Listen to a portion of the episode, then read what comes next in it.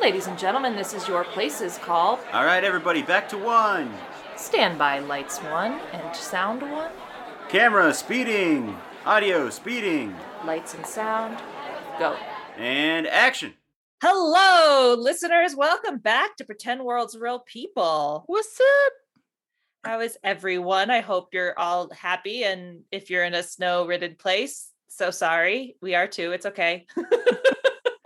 It is a uh it well currently it's a snow sunny Thursday, but this should be a sunny melty Friday for those of you tuning yes. in. Uh everybody in Texas and down south, uh we hope everyone's okay and that you're gonna get your power back soon. Um if you're listening to this on your phone and it's at a full charge, trust me, it's worth it. Sacrifice that battery power. Uh today we have a it's a special writer- episode. Yeah. Sorry, Yeah. I cut We- you off. It's a I just am excited. it's a special episode. It's a special one. We we have uh an amazing filmmaker that uh, I think everybody needs to, to tune into.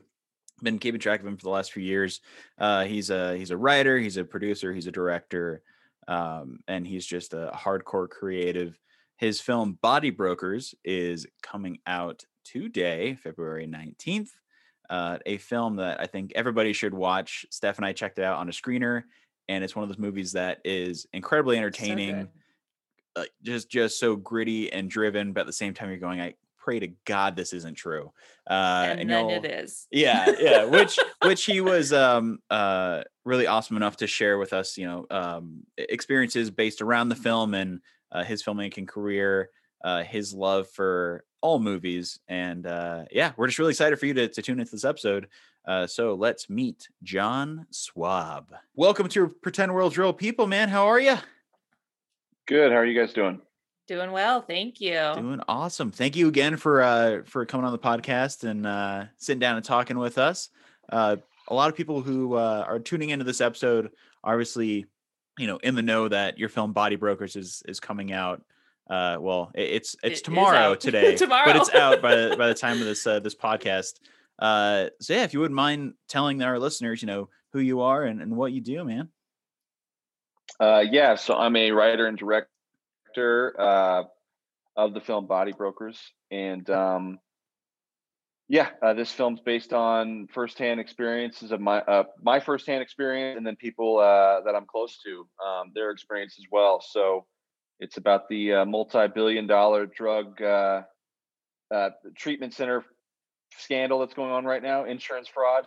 I'm sorry, I'm all out of sorts here, but um, yeah, it's kind of an expose of sorts, and uh, we're really excited to get this story out there and you know get people talking about it and hopefully enact some change. Yeah. Well, we watched the screener and I was blown away. Like I A didn't know anything about any of the, uh, this this fraud going on, but B it's a phenomenal movie. Like you did such a great job getting it together and your cast is awesome. Like I I loved it. So, well done you. Thank you, thank you very much. I mean, yeah, the uh, kind of the constant reaction is I had no idea this was going on. Mhm. and you know that's what was exciting about making the film um the fact that it had happened to me and uh and that I, I i know a lot of people this has happened to was motivating because you know it's it's a problem so um we're proud of it and we're hoping that you know it'll uh, validate some people's stories and experience Yeah, it's it's definitely a film that, uh, like you said, you know, I I had no idea this was going on, and as you're watching it, you're you're thinking as an audience member, God, I hope this isn't true. You know, it just it it hits you right there. So I do want to ask you, uh, you know, you said you had firsthand experience with it, but when did you decide to to write about you know this this experience? What was the the inception when you said, you know, I'm going to write it down? Maybe not directing it, but just just writing it as a form of catharsis. When did that start? Uh, you know, so I've been sober about five and a half years now, and I went through about two and a half years of inpatient treatment um, total over the span of a decade or something like that. Um, so I uh, I got very familiar with the process of treatment and um, you know the different phases and everything that the movie kind of outlines. Um, but once I got sober, I kind of I didn't really have any interest in in making a film about drugs. I had Mm. spent enough of my life in that world that I didn't really want to go back to it. Um, and most films are that deal with this kind of subject matter, recovery or addiction. I never feel like they do a good job. I always feel like they're leaving out the truth. Um, so you know, I, I I didn't have any interest in telling a story about it. Uh, so, but about two years ago, um, you know, or two and a half years ago, I, I I went out to LA to visit my wife, who's an actress, and she was on a film set. And um, I met up with some friends that that work in treatment, and they told me they said, "Hey, you know, this is still going on, and and it's gotten even bigger than when you were in treatment." And I was like, "Yeah, whatever. I don't, you know, that's too bad." Um, and they convinced me to to come over and, and kind of sit with some people that really broke down the numbers and how big it had gotten. And uh, once I heard that, I reached out to my producer, uh, Jeremy Rosen, uh, who's my partner in, in these films, and I kind of told him about. it. I was like, "Hey, you know, it's it's really this thing's really interesting, and um, I think there's something here." And he said, "All right, we'll keep digging around."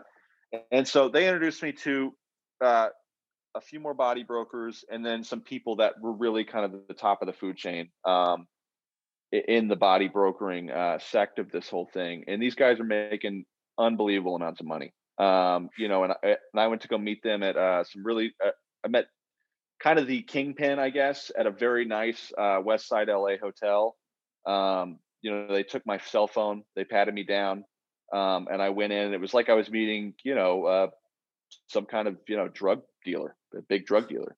Uh, the guy dressed like a gangster, uh, and you know, he basically said to me, he said, "I'm not going to tell you anything, but you can ask me whatever you want." And so it wasn't like he would offer me any information, but I could ask him whatever, and he would answer me honestly. Um, and what I found out was fascinating, and what he told me was fascinating. The amount of money he told me he was making was unbelievable. Um, so from there, I left and I went back home, and I was like, "Fuck!" Now I got to tell this story, and uh, you know, it's because I know, I know the uh, the effects it's having on people's lives. You know, people are losing their lives because they're getting, you know, they're they're raising their hand and saying, "I need help," and for the first time in their lives, a lot of a lot of the time, and that's the hardest thing in life to do. And then to, you know, finally get the courage to do that, and then go somewhere where you think you're doing the right thing, only to find out you're just getting taken advantage of and, and used up.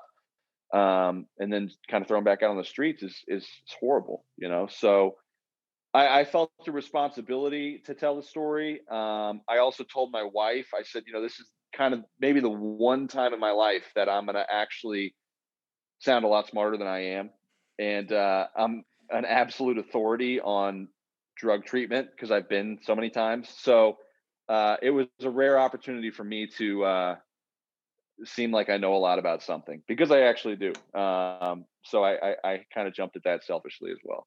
So there's the long-winded answer.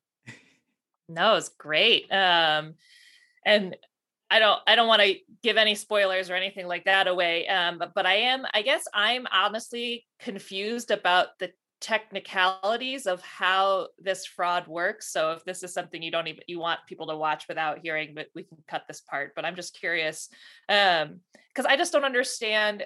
Isn't all that money coming in needed to go towards what's being treated and and to the the facilities and all that kind of stuff? I don't understand where the excess is coming from. That was like the one thing I couldn't figure out. But I also don't know anything about insurance, so I don't know how Um, it works. Well, I mean, I'll just give you a few examples. I mean, what's really, really amazing about um, the treatment industry, and and it's really a testament to the mind of a drug addict, Mhm. um, is that you know people who tend to be addicts and alcoholics are extremely resourceful people. You know, Mhm. it, they will do whatever they need to do to get what they want. And when you take the drugs away from somebody like that, they still have that mind. And so a lot of these people that are running these treatment centers are ex addicts and alcoholics.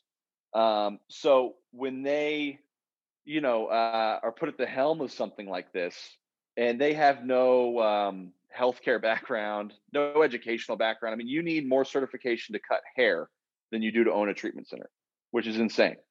Um, so when you put people, you know, like that, um, you know, I'm a drug addict, a recovering drug addict, but it, and I I'm not one of these people. But if you put basically a criminal in charge of, of getting people uh, well, um, they're not going to waste any element of whatever they're trying to. They're going to figure out how to monetize everything. So what happens is, for instance, when you check into treatment, everything is billed to insurance, and that doesn't necessarily mean that insurance is going to pay everything, but everything is billed. So when I checked into a place one time, it was not even a nice place, and they were like, "Hey, do you want a body pillow?" I was like, "Yeah, sure, I'll take a body pillow." Like you know, one of the big bolster pillows because you're sleeping on like plastic sheets. They're like, "Oh, do you want sheets?" And I'm like, "Yeah, I, I would like sheets." Um, you know, and so they kind of ask you if you want everything, all these things, and then they bill insurance for every single thing. So a body pillow that's fucking twenty two dollars from Kohl's, they're billing my insurance. I saw the bill for six hundred and sixty dollars for that body pillow.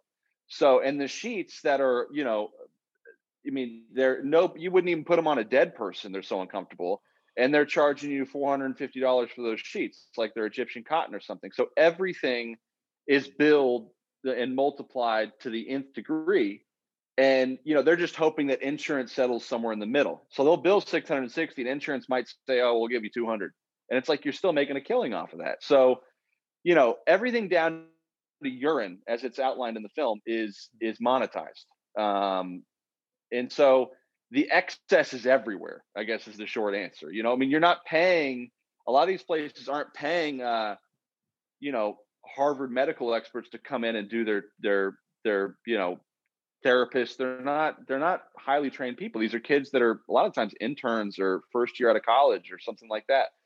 So the overhead isn't a lot. I think that's what the I think that's probably what your question was. Is you know a lot of these places the overhead is not much, and uh, to keep the lights on doesn't cost as much as you think. Um, and they're overcharging for everything you do. So that's that's what it is as i was i was thinking from a, a fair person brain of I would only charge what maybe a little bit more to make a little bit of profit, but not right. that gross of a overcharge. That's insane. Right. Wow. So what was it like trying to get this this project made with all of that, you know, that knowledge that essentially is being exposed within the film was it hard to find funding for it or did you have you know backers right away who also wanted to help kind of reveal this this hidden truth uh, this was i mean i've made four films now and this i'm about to make my fifth uh, and this body brokers was the hardest film to make financially um, because you know um, you guys probably know this, but in like genre films, like uh, it's much easier to to bank your dollar. Um, with with horror and action, I mean those are um, genres that kind of transcend um, nationalities. So they they they go all over the world and they do good money.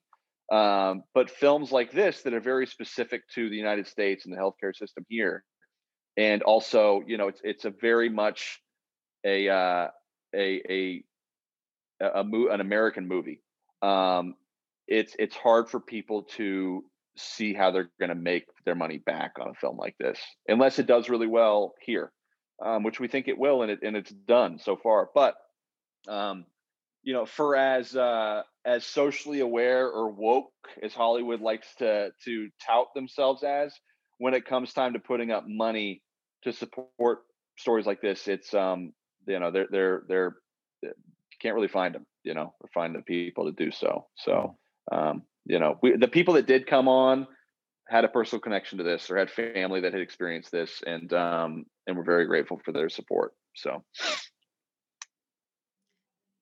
do you have any concern that after this movie gets a wide viewing, you might get some um, negative kickback in terms of people being upset that you've kind of revealed their secrets and whatnot?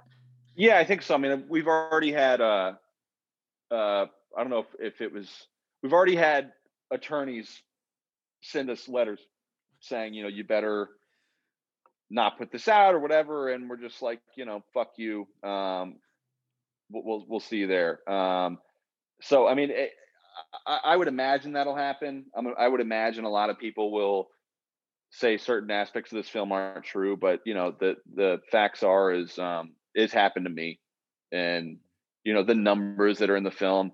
I I aggregated between uh, dirty treatment centers and good ones, and people I know at both. So um, I'm pretty sure of all my facts, and uh, you know, if anybody's um, upset, you know, it's probably because they, you know, they're uh, complicit in some way. So Right. Totally, totally. And uh, I'm interested to to learn more about, you know, uh, your your filmmaking background and how you how you decided, you know, you wanted to become a, a writer, director, and producer.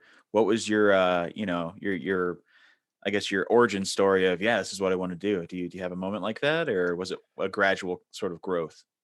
Um, I just, uh, I guess, people have always fascinated me, um, and and not not just any kind of people, but typically people that are uh, uh, discarded by society and and you know not looked at as necessarily good people. Um, the so I've always I've always kind of uh, been attracted to seedy characters and and people that you know are in conflict in some way um and uh i didn't do well in school um but whatever i love to do i always work very hard at and so it was kind of a gradual thing where i'm a writer first um and i i found that as a nice way to escape and uh deal with life and you know at a certain point you kind of i kind of asked myself i was like well i'm never going to work a real job um so I better figure out how to monetize this thing that I love to do. And um, you know, film seemed to kind of be the most uh, viable way to do so. Um, so you know, I kind of just gradually made my way into it. Do you have um, you know, uh, IMDb, we have all the stuff that you've done, that you've written and everything yourself. Did you work on um, as an assistant or with um, other writers and directors, producers before you moved on to your own stuff, or did you kind of just jump right in? Uh, no, I, have I've only I've never worked with anybody else in terms of uh, um, you know assisting anybody or kind of having a formal education even. Um, and and that doesn't mean I'm some kind of a savant or anything like that. It means that uh, I've failed a lot, and uh, and I've worked really hard to learn from those mistakes. Um, you know, my wife, uh, she is an actress. She's in Body Brokers actually, um, and she's been in a, in three of my films. Um, she read my first script before we were married. We were just friends, and I was all excited to give it to her because I wanted her to play a part. And she called me and she said, "This is fucking awful. Uh, you gotta, you gotta get your shit together. I don't know what this is." And uh, anyway, it, it forced me to, to kind of go back in and rewrite it. And, and that movie was flawed, and and I'm proud of parts of it. And it's just, you know, I think filmmaking in general is. I just want to get better, and I work a lot, and I work very hard to work a lot uh, because I want to improve and uh, and I see progression in everything I've done, and you know, um, I there's there's more progress to make. So yeah, yeah, it's it's a, a an ever changing career. You know, I don't think there's ever a stopping point for for creatives or filmmakers. Like you know, I'm I'm a screenwriter as well, and I can tell you the first script I wrote will always be under lock and key. No one's going to read that ever again because it's god awful. You know, right. uh, but you know, I, have I've seen the growth in your career, you know, with uh, Run with the Hunted, and then now onto like Body Brokers. You have Ida Red that I assume you're probably filming now, right? Um, uh, we finished that one, yeah. Okay, perfect. Uh, yeah. Did want to ask you though, uh, are you, you know, you're attracted to, to writing seedy characters and, and characters that you you almost want to root for, but you also you know want to see uh, kind of go through some some crazy stuff, but have you thought about or dabbled in any other genres recently that you wanted to to write? Yeah, I mean, uh, I, I, feel like Body Brokers was a genre that I I never really anticipated being able to write in because I again like I don't see myself as a an intellectual in that kind of way um, in terms of you know uh, breaking down some kind of social issue or anything like that. Um, so that was kind of a weird uh, experiment for me. But then recently, um, I'm I'm actually in Oklahoma prepping a movie now. We just finished Ida Red, um, which is a genre I really like to work in, kind of a pulpy, culty uh, uh, crime um, genre. Um, I wrote a script that we're about to shoot uh, that's similar to that in genre, and then I also wrote a horror movie. We're going to shoot back to back, um, and I'm really excited about horror because I've never. I'm not really a horror person. Um, I never really grew up watching a lot of horror movies, but it's been this thing that I've been able to kind of um, discover later in life that I've just like fallen in love with. So I'm I'm really excited about um, playing around in that whole world. That's Um, awesome. Yeah, Well, you know, that it's it's been said and proven that those who aren't super into horror, you know, throughout their upbringing, make the best horror films. I didn't know that was said, but I love that.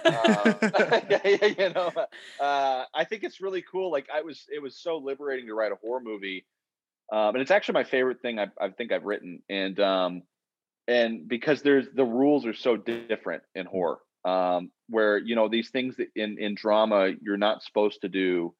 Um, in horror, it's kind of like you- you're you're applauded for doing these things that are kind of shamed in typical uh, uh, genre or storytelling. Um, so I, I, it's it's been really kind of liberating and, and a lot of fun to to think about and get into.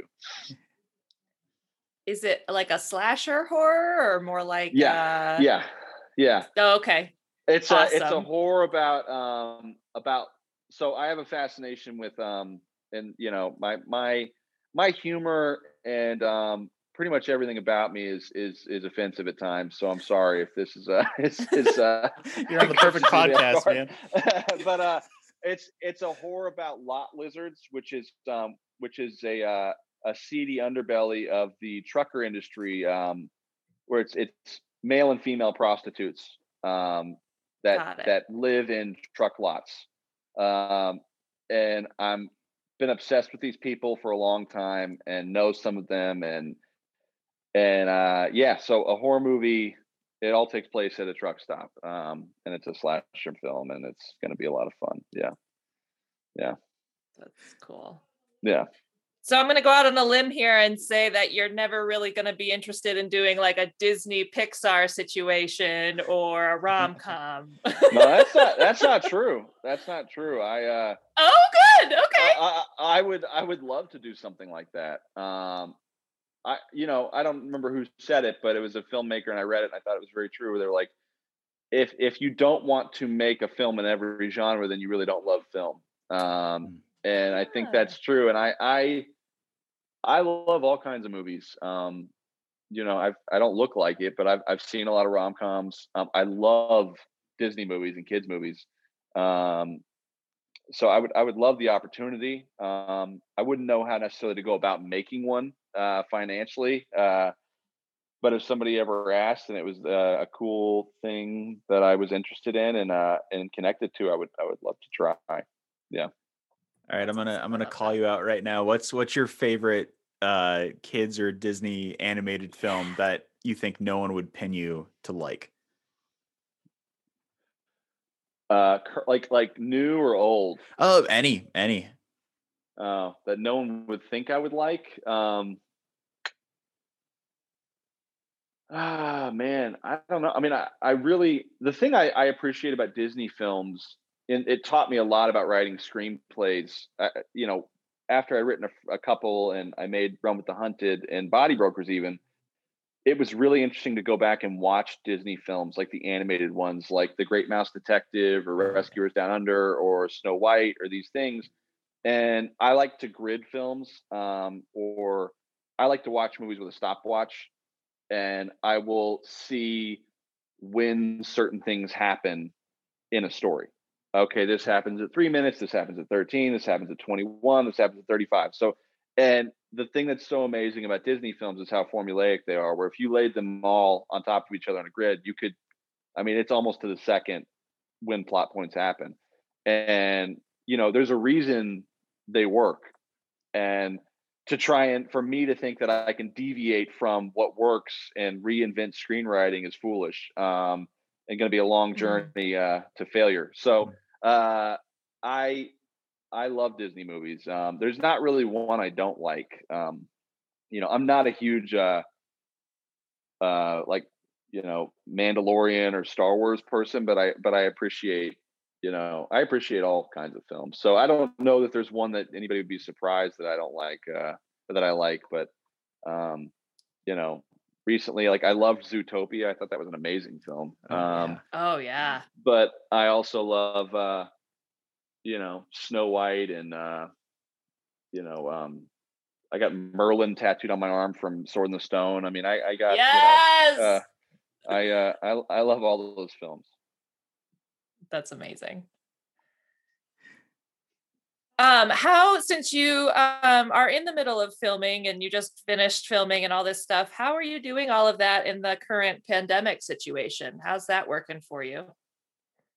Um, it's it's pretty good, you know, and it's actually uh, it's it's parts of it are it, it kind of robs you of the the best parts of filmmaking, but it also helps you focus on things you didn't you you normally don't get to focus on. So what I mean by that is, you know, one of the best parts about making a movie or a short film or anything is is collaborating and being able to kind of have this family vibe where you know you guys are all in this journey together and you eat together and you you know hang out together and you make the film together and it's like this great little like traveling circus um, you know the pandemic has obviously put an end to a lot of the extracurricular activities um, in terms of you know everybody hanging out after a shoot or something and getting close to people but um, what's been really nice is that how focused it's made everybody because you know the time we are getting to spend together is the time we're working together so it, it makes that time more enjoyable and more uh, more precious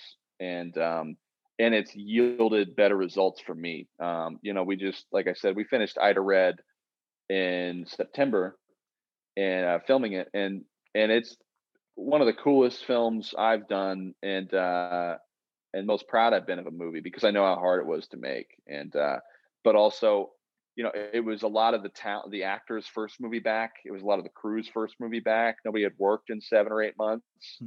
or, or 6 months but the passion and excitement everybody brought because of that was uh unparalleled and it was really really cool um and it shows um so there's parts of it that I found that are very beneficial. Um, but there and there are parts that obviously I don't know when they're going to go back to the way they were, you know, um, and that's sad. Um, so you know, but I try to just look at the good.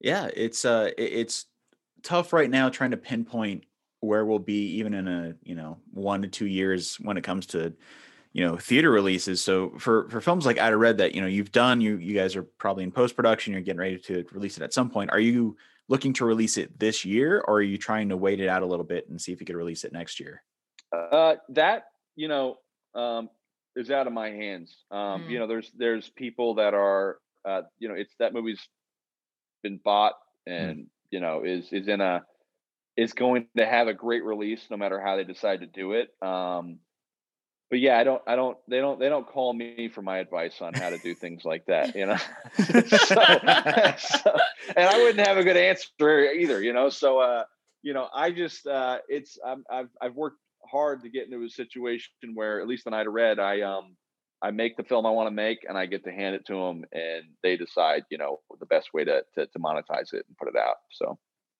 yeah that makes sense It sounds though that like you got to because of the uh dedication everyone had that it shot a lot faster than maybe it would have in non-covid times. I mean, I don't I don't know enough about film at all, but um for me it feels like movies are supposed to take months and months and this took what 3 or 4?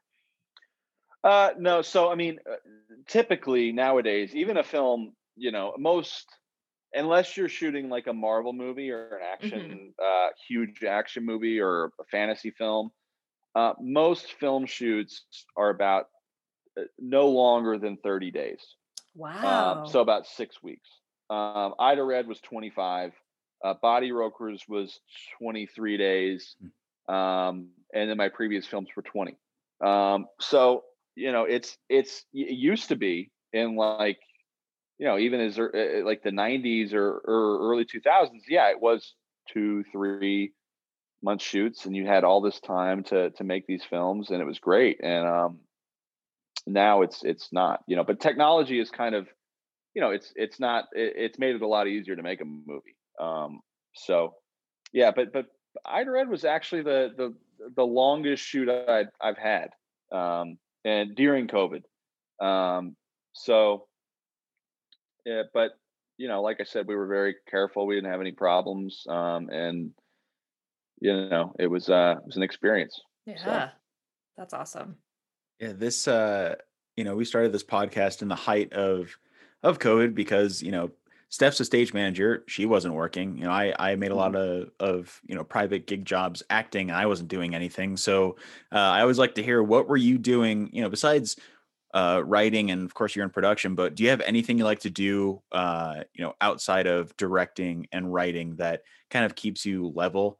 Um, whether it's you know something creative or a hobby you have, do you have anything like that that um, you can kind of like shut your brain off and just kind of decompress for a little bit? Uh, you know, I uh, I basically stopped shooting dope and started making movies. Uh, so I substituted one addiction for another, and uh, and uh, and you know, so that's how I keep myself level. Is I, I stay busy and I um I, I try not to have any idle time. You know, Mm. um, I have a wife, like I said, and and, and she's a musician, and uh, was touring all the time pre-COVID, and and you know, um, she's an actress also. So there's a lot of stimulation and uh, things to do um, in my house. So you know, I don't really. There's not a lot of hobbies. I live in the woods, um, so when I'm not in the woods, I'm working, and when I'm in the woods, I'm working. So Mm. you know, um, yeah, yeah. So do you have a lot of um ideas and thoughts beyond even your horror movie that you've got, you know, in the works that you're just kind of always writing down and working out and that's what's kind of taking up your time? Um, yeah, I guess. I mean, you know, it's, you know, I, I'm very fortunate to be in the situation I'm in right now where we're releasing one movie, uh, Body Brokers. Um, we're completing another, An Ida Red, and then we're prepping two more. So, you know, there's not a lot of downtime Sure. in terms of what my brain, you know, I, there's always kind of some kind of fire to put out or something to do. Um, you know, typically when I'm editing a film is when I write a film. And this time I wrote a few films, uh, a few scripts, and uh, so that's kind of when I write. But I mean, during the course of the other parts of the process, I'm always, you know, keeping myself open to things that might be inspiring or Mhm. ideas. And uh, you know, whenever I have one, I mean, it's kind of that you know, you you know when it's one you're going to write about because you kind of can't get it out of your head. Um, so yeah, there's a few extras, but I haven't really sat down to Sure. to really kind of pick them apart yet. And eventually those will come to fruition. You know, do you get those light bulb moments where, you know, you're talking to your wife, you leave in a split second. I got to write this down. Hold on, hold on, hold on. And, like, You know, like just to, to lock it in. right, right, right. So uh yeah, I, I I made her a promise after this this next these next two movies I'm gonna take a little bit of a break. So uh we'll see if that Nice. happens. Yeah. find find one hobby that you can enjoy. right, right, yeah. So we'll see. there's a there's a pretty, you know, prevalent group of uh, indie filmmakers here in Colorado, man. Have you thought about uh, trying to get something produced out here? You know, I um it's uh, you know, I'm from Oklahoma where I am now and where we've shot where I've shot every film I've done. Um and you know, it's not it's not just because I'm from here that we shoot here. Um there's great tax incentives. Um Mm, and it's you know very favorable tax incentives and it's kind of a key component to film finance uh, for everybody so you know i've looked at colorado but i don't think they have an incentive No. um, and and so you know and and you know but colorado they're doing fine you mhm. know it's a very wealthy state. There's plenty of, of money that comes in via the you know the tourism and skiing and all that kind of stuff. So there's not really an incentive for them it seems like to have a film incentive. Um, it's usually in states like oklahoma where you know most people couldn't even point it out on a map. Um, you know or places like new mexico or alabama or you know these these kind of states that don't get a lot of love and don't have any tourism they tend to have the best film incentives because they want to drive people there. Um, so I would love to shoot in Colorado. Um, you know, I I I've lived in, like I said, Boulder, uh, Fort Collins, uh, outside of Colorado Springs. I lived for a year. Um, it's a beautiful place, and uh, I you know, I'd love the opportunity to do it, but until you guys get a film, uh, Right. you know, tax incentive, I don't, I don't think it'll happen. we're, we're always crossing fingers every year and it, it never seems to go anywhere but uh, it seems like yeah I mean, oklahoma's blowing up. I uh I, i'm not sure. I do want to ask though uh really quick does oklahoma have a relatively small uh film community? Because i saw that you know sterling harjo's directing and producing a show for fx called reservation dogs that i know they just uh, i think they're they're wrapping up or they're in the middle of right now but uh do you have any future collaborations with uh, local Oklahoma filmmakers or uh, Um, Yeah, I mean, you know, I don't actually, you know, Sterling and I grew up, I think, in the same town. He's a little older than I am, I think. Um, but I've never met him, and it's not because I don't want to meet him. It's just because uh, it just never happened. And it's interesting, you know, especially with, I think, with directors and and writers, is I I found that most of us are like our own islands, and you know, we're so self-consumed with what we're doing that we just never run into anybody else. Um,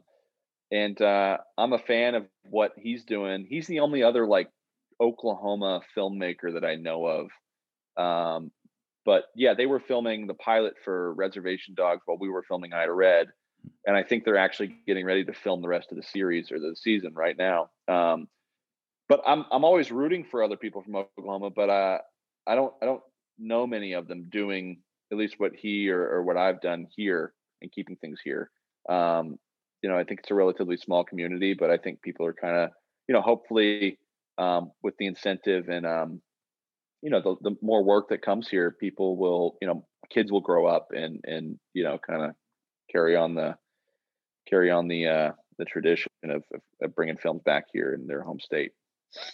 Yeah i hope so if um if money was no object do you have a particular place or style of movie that you would love to just direct and do and kind of go for it Uh, you know, I don't, I don't really.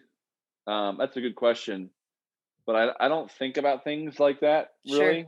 Um, you know, I, I don't. I, I tend to try and keep my uh, what I'm doing and what I'm trying to do based in the reality that that is afforded to me. You know, at the time, so. I uh no, I mean I'm doing what I want to do, you know, and telling the stories that I I want to tell. Um and you know, if if more doors are opened and there's more resources or finance or anything like that, I I will adjust accordingly. But until then, it's kind of like I like to to stay in in kind of solution and and and the actions that are capable I'm capable of making um and taking. So um but I guess to answer your question is that I, I'm I'm very fortunate to to feel like I'm I'm telling the stories I want to tell right now, and you know, with the means I have. So yeah, that's Yeah. great yeah there's a there's this um it always feels ham-fisted saying this and i feel like i'm pulling out a cliche but uh there's a definite like early michael mann scorsese vibe to to the way you direct and i did want to ask you do you have any influences that uh you i don't want to say you you aspire to to reach but anybody that you had uh uh like a preference watching you know as far as directors or filmmakers go uh, that may have inspired you in the way that you direct film. Well, I think you know I'm flattered that you said that, but I think it's blasphemy. Uh, like it's you know I don't know if that's true, man. I appreciate it, but uh, um, it I, sucks uh, saying it, but I had to. uh, no, I appreciate you know that's nice, and you can take it back. Uh, but uh, I'm uh, I'm a huge Michael Mann fan, um, and and I love Scorsese's films also. Uh, but um, like Thief and um, it is like my favorite movie. One of my favorite movies, along with um, Collateral, I love, and Heat's obviously a great film, and yeah. I love that too. But uh, those those movies, um, they're films I love. But uh, you know, the inspiration for those films I really love too, which is a lot of like '70s like B cinema, um, and like uh, kind of weirdo, you know, uh, the the films that kind of came out of that whole experimental time. Um, I really really love uh, like Two Lane Blacktop or uh, uh, Straight Time or Out of the Blue or a lot of Peckinpah movies I really love. Um, so I don't know. I mean, I, I, I all those kind of films uh, inspire me a lot, and I think, especially with Ida Red that we just uh, just finished, and these next two movies I'm doing, I really kind of took myself back to film school by going back and rewatching that whole era of films um, because there's such a simple way they did things uh, but they got so much out of it. So i uh, in terms of storytelling. So yeah uh, michael mann is a huge you know he's kind of the the gold standard for me you know so. That was such That- a great that's answer a- to a bullshit question. Ah, yeah yeah well as long as we can both admit that it was a bullshit question yeah, yeah. Because I, I mean, I got no, the. just kidding No, no, totally, dude. I, I, I, I, I loved, you know, I, I love the look of the movie, the way it was shot. And I'm like, how can I say this without sounding like a massive douchebag? There's no way, so we're just gonna pull it out and do it. but I appreciate I'm, it. I'm just kidding Uh, I love it. um kind of uh, on that vein of of since we're talking a little bit about body brokers again if there's like one thing you really hope changes because of this movie what do you think that would be? I mean i know uh, like the big picture would be that fraud doesn't happen anymore but is there maybe something that might be more attainable that you think could really actually happen? Um, you know, the the truth is is that, and I didn't know this until recently, um, that there are these bills that are that have been introduced to the to state legislature in California and in Florida and, and a few other places that have been introduced that would change these things uh, if they were Mm. voted and passed. And they're not like things that would uh, really affect anybody negatively, except for the bad apples in this whole thing. Um, so, you know, I think uh, it was in the, the first bill in California was introduced in 2018, so it's been kind of just lying lying there dormant um, and and kind of un. I don't know the, the right term, but it hasn't been voted on and passed. Uh, but it's been on these people's desk since then. So I think something like that seems relatively, uh, you know, possible. I, and I'm not saying because of the film necessarily. There's been actually some great articles the other day. There was one by NPR. Uh, this study done by a Yale uh, professor, um, where she kind of broke down and outlined everything that's in the movie, um, and it was really great timing for us. But um, in addition to her, you know, Vox and um, a few other pretty good outlets have uh, have recently been doing you know these little expose pieces on it. So hopefully, you know, um, with everybody's uh, efforts, you know, these things will get passed and and it'll help. But you know, for us, it's been most satisfying or uh, just to get notes from people um, via email and social media telling us their experience and that you know they're very happy that that we're validating their stories because nobody believed that this kind of thing was happening to them Mhm, So. mhm.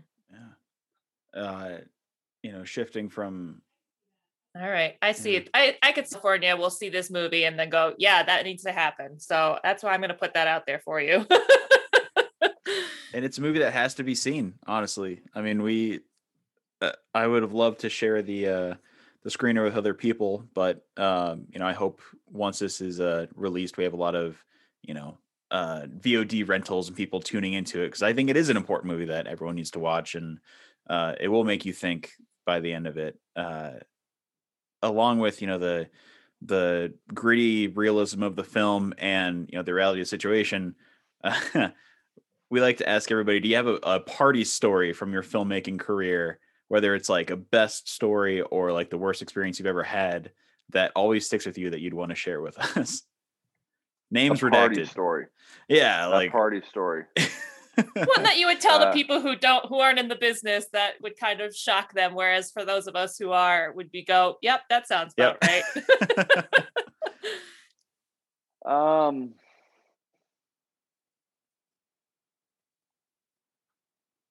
uh i'm trying to think of something that's that's uh that's appropriate that won't you know get anybody into trouble um, Sure. that's you know that's also not boring um, Yeah. so Was it frank grillo Um, doing pull-ups in between takes or something like that Uh, Frank, Frank, yeah, I, I can't tell you anything about Frank uh, without getting in trouble. Uh, uh, no, but there's um, you know, on I'm trying to think of something. Um, it's tough. Uh, okay, so so on this movie we just finished, Ida Red. Um, there's a there's a scene where somebody is uh, dressed up in um, a disguise and walking around with a uh, uh, submachine gun, and and there there's a shootout and all this stuff happens, whatever. Um, and we couldn't get clearance to shoot in a building downtown that we needed this you know uh, character to go through. And so we just decided we were going to just put the camera on you know the dp shoulder and run through this building um, with a guy in a disguise and a submachine gun. And so you know we're running through this building and following with the camera and everything's going okay. And then they have to go out and clear a card on the camera and so uh, the camera guy leaves with the camera. So there's no camera, and there's just me and a guy in a full, you know, everything with a machine, just holding a machine gun in the middle of this lobby in a big, you know, uh, downtown building. And he decides he's going to go get a drink of water. So he walks over to get a drink of water, and this woman comes out of her office and this big guy is standing there with a huge, you know, machine gun. She starts screaming and freaking out, and and says she's going to call the police. And, uh, and and it was, I mean, it was a whole scene, but it was it was really funny oh uh, and, and, and horrible. But um, it was just one of those things. Like that's what indie filmmaking is. Is you know, you kind of you kind of always have to to ask for forgiveness later. Yeah. And uh, and that was kind of the most extreme example of that. Um, you know, you know, having this guy walk around like, and anyway, so that was a that was kind of a funny, you know, only you know somebody who's who's made a film uh, would would understand. Definitely you know, doing something like that and the humor in it too. I love that. that. woman That's, was fine. See, that was perfect. She, you know, explained everything after she calmed down. Yeah, yeah, yeah. Um, oh. so yeah, that's what I got for that question. Oh, it's perfect. I love that. I could I I can I could picture it too, and it just a lay person walking out and like, of course you would scream. Why who wouldn't? But that's amazing. I love that.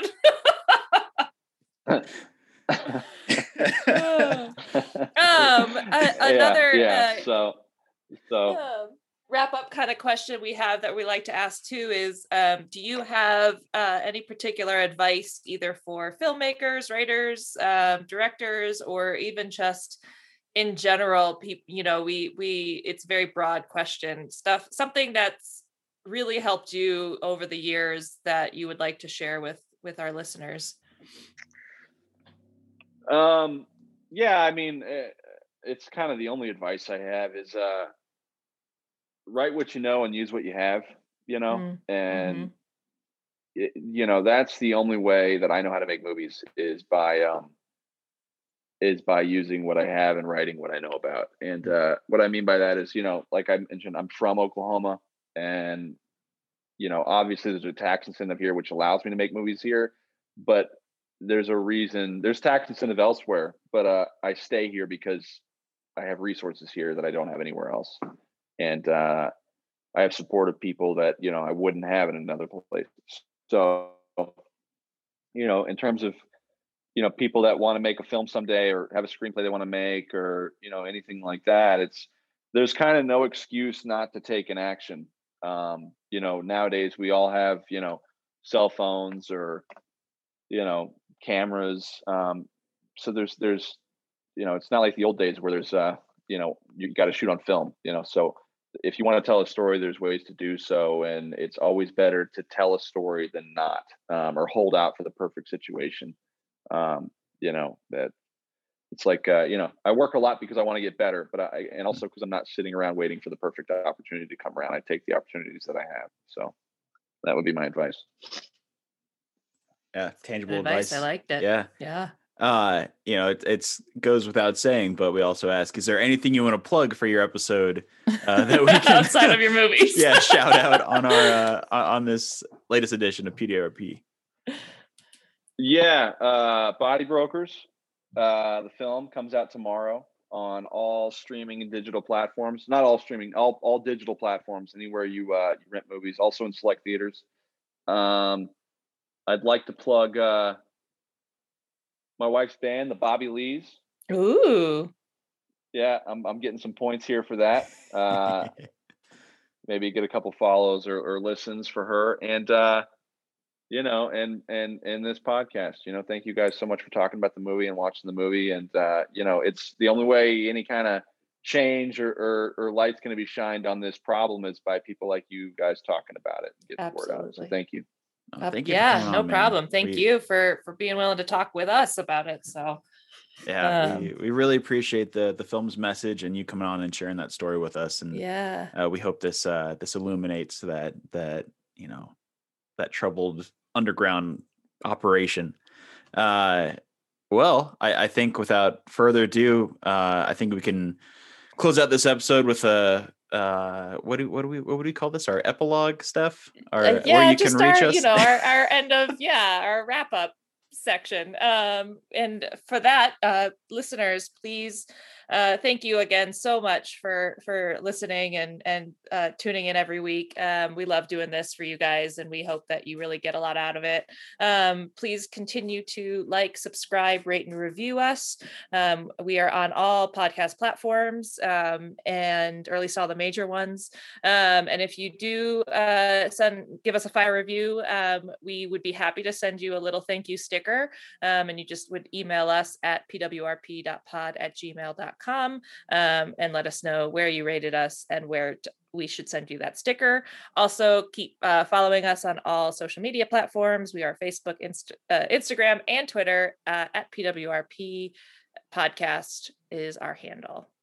Yes, and if you'd like to be a part of this uh, really awesome and fun show, uh, you want to share your story, whether you're in the arts or trying to get into the arts, please email us at pwrp.pod at gmail.com. We'll get back to you in about 90 seconds because we're both very underemployed and um, uh, you know, we're just we're waiting and chomping at the bit to bring you on the show.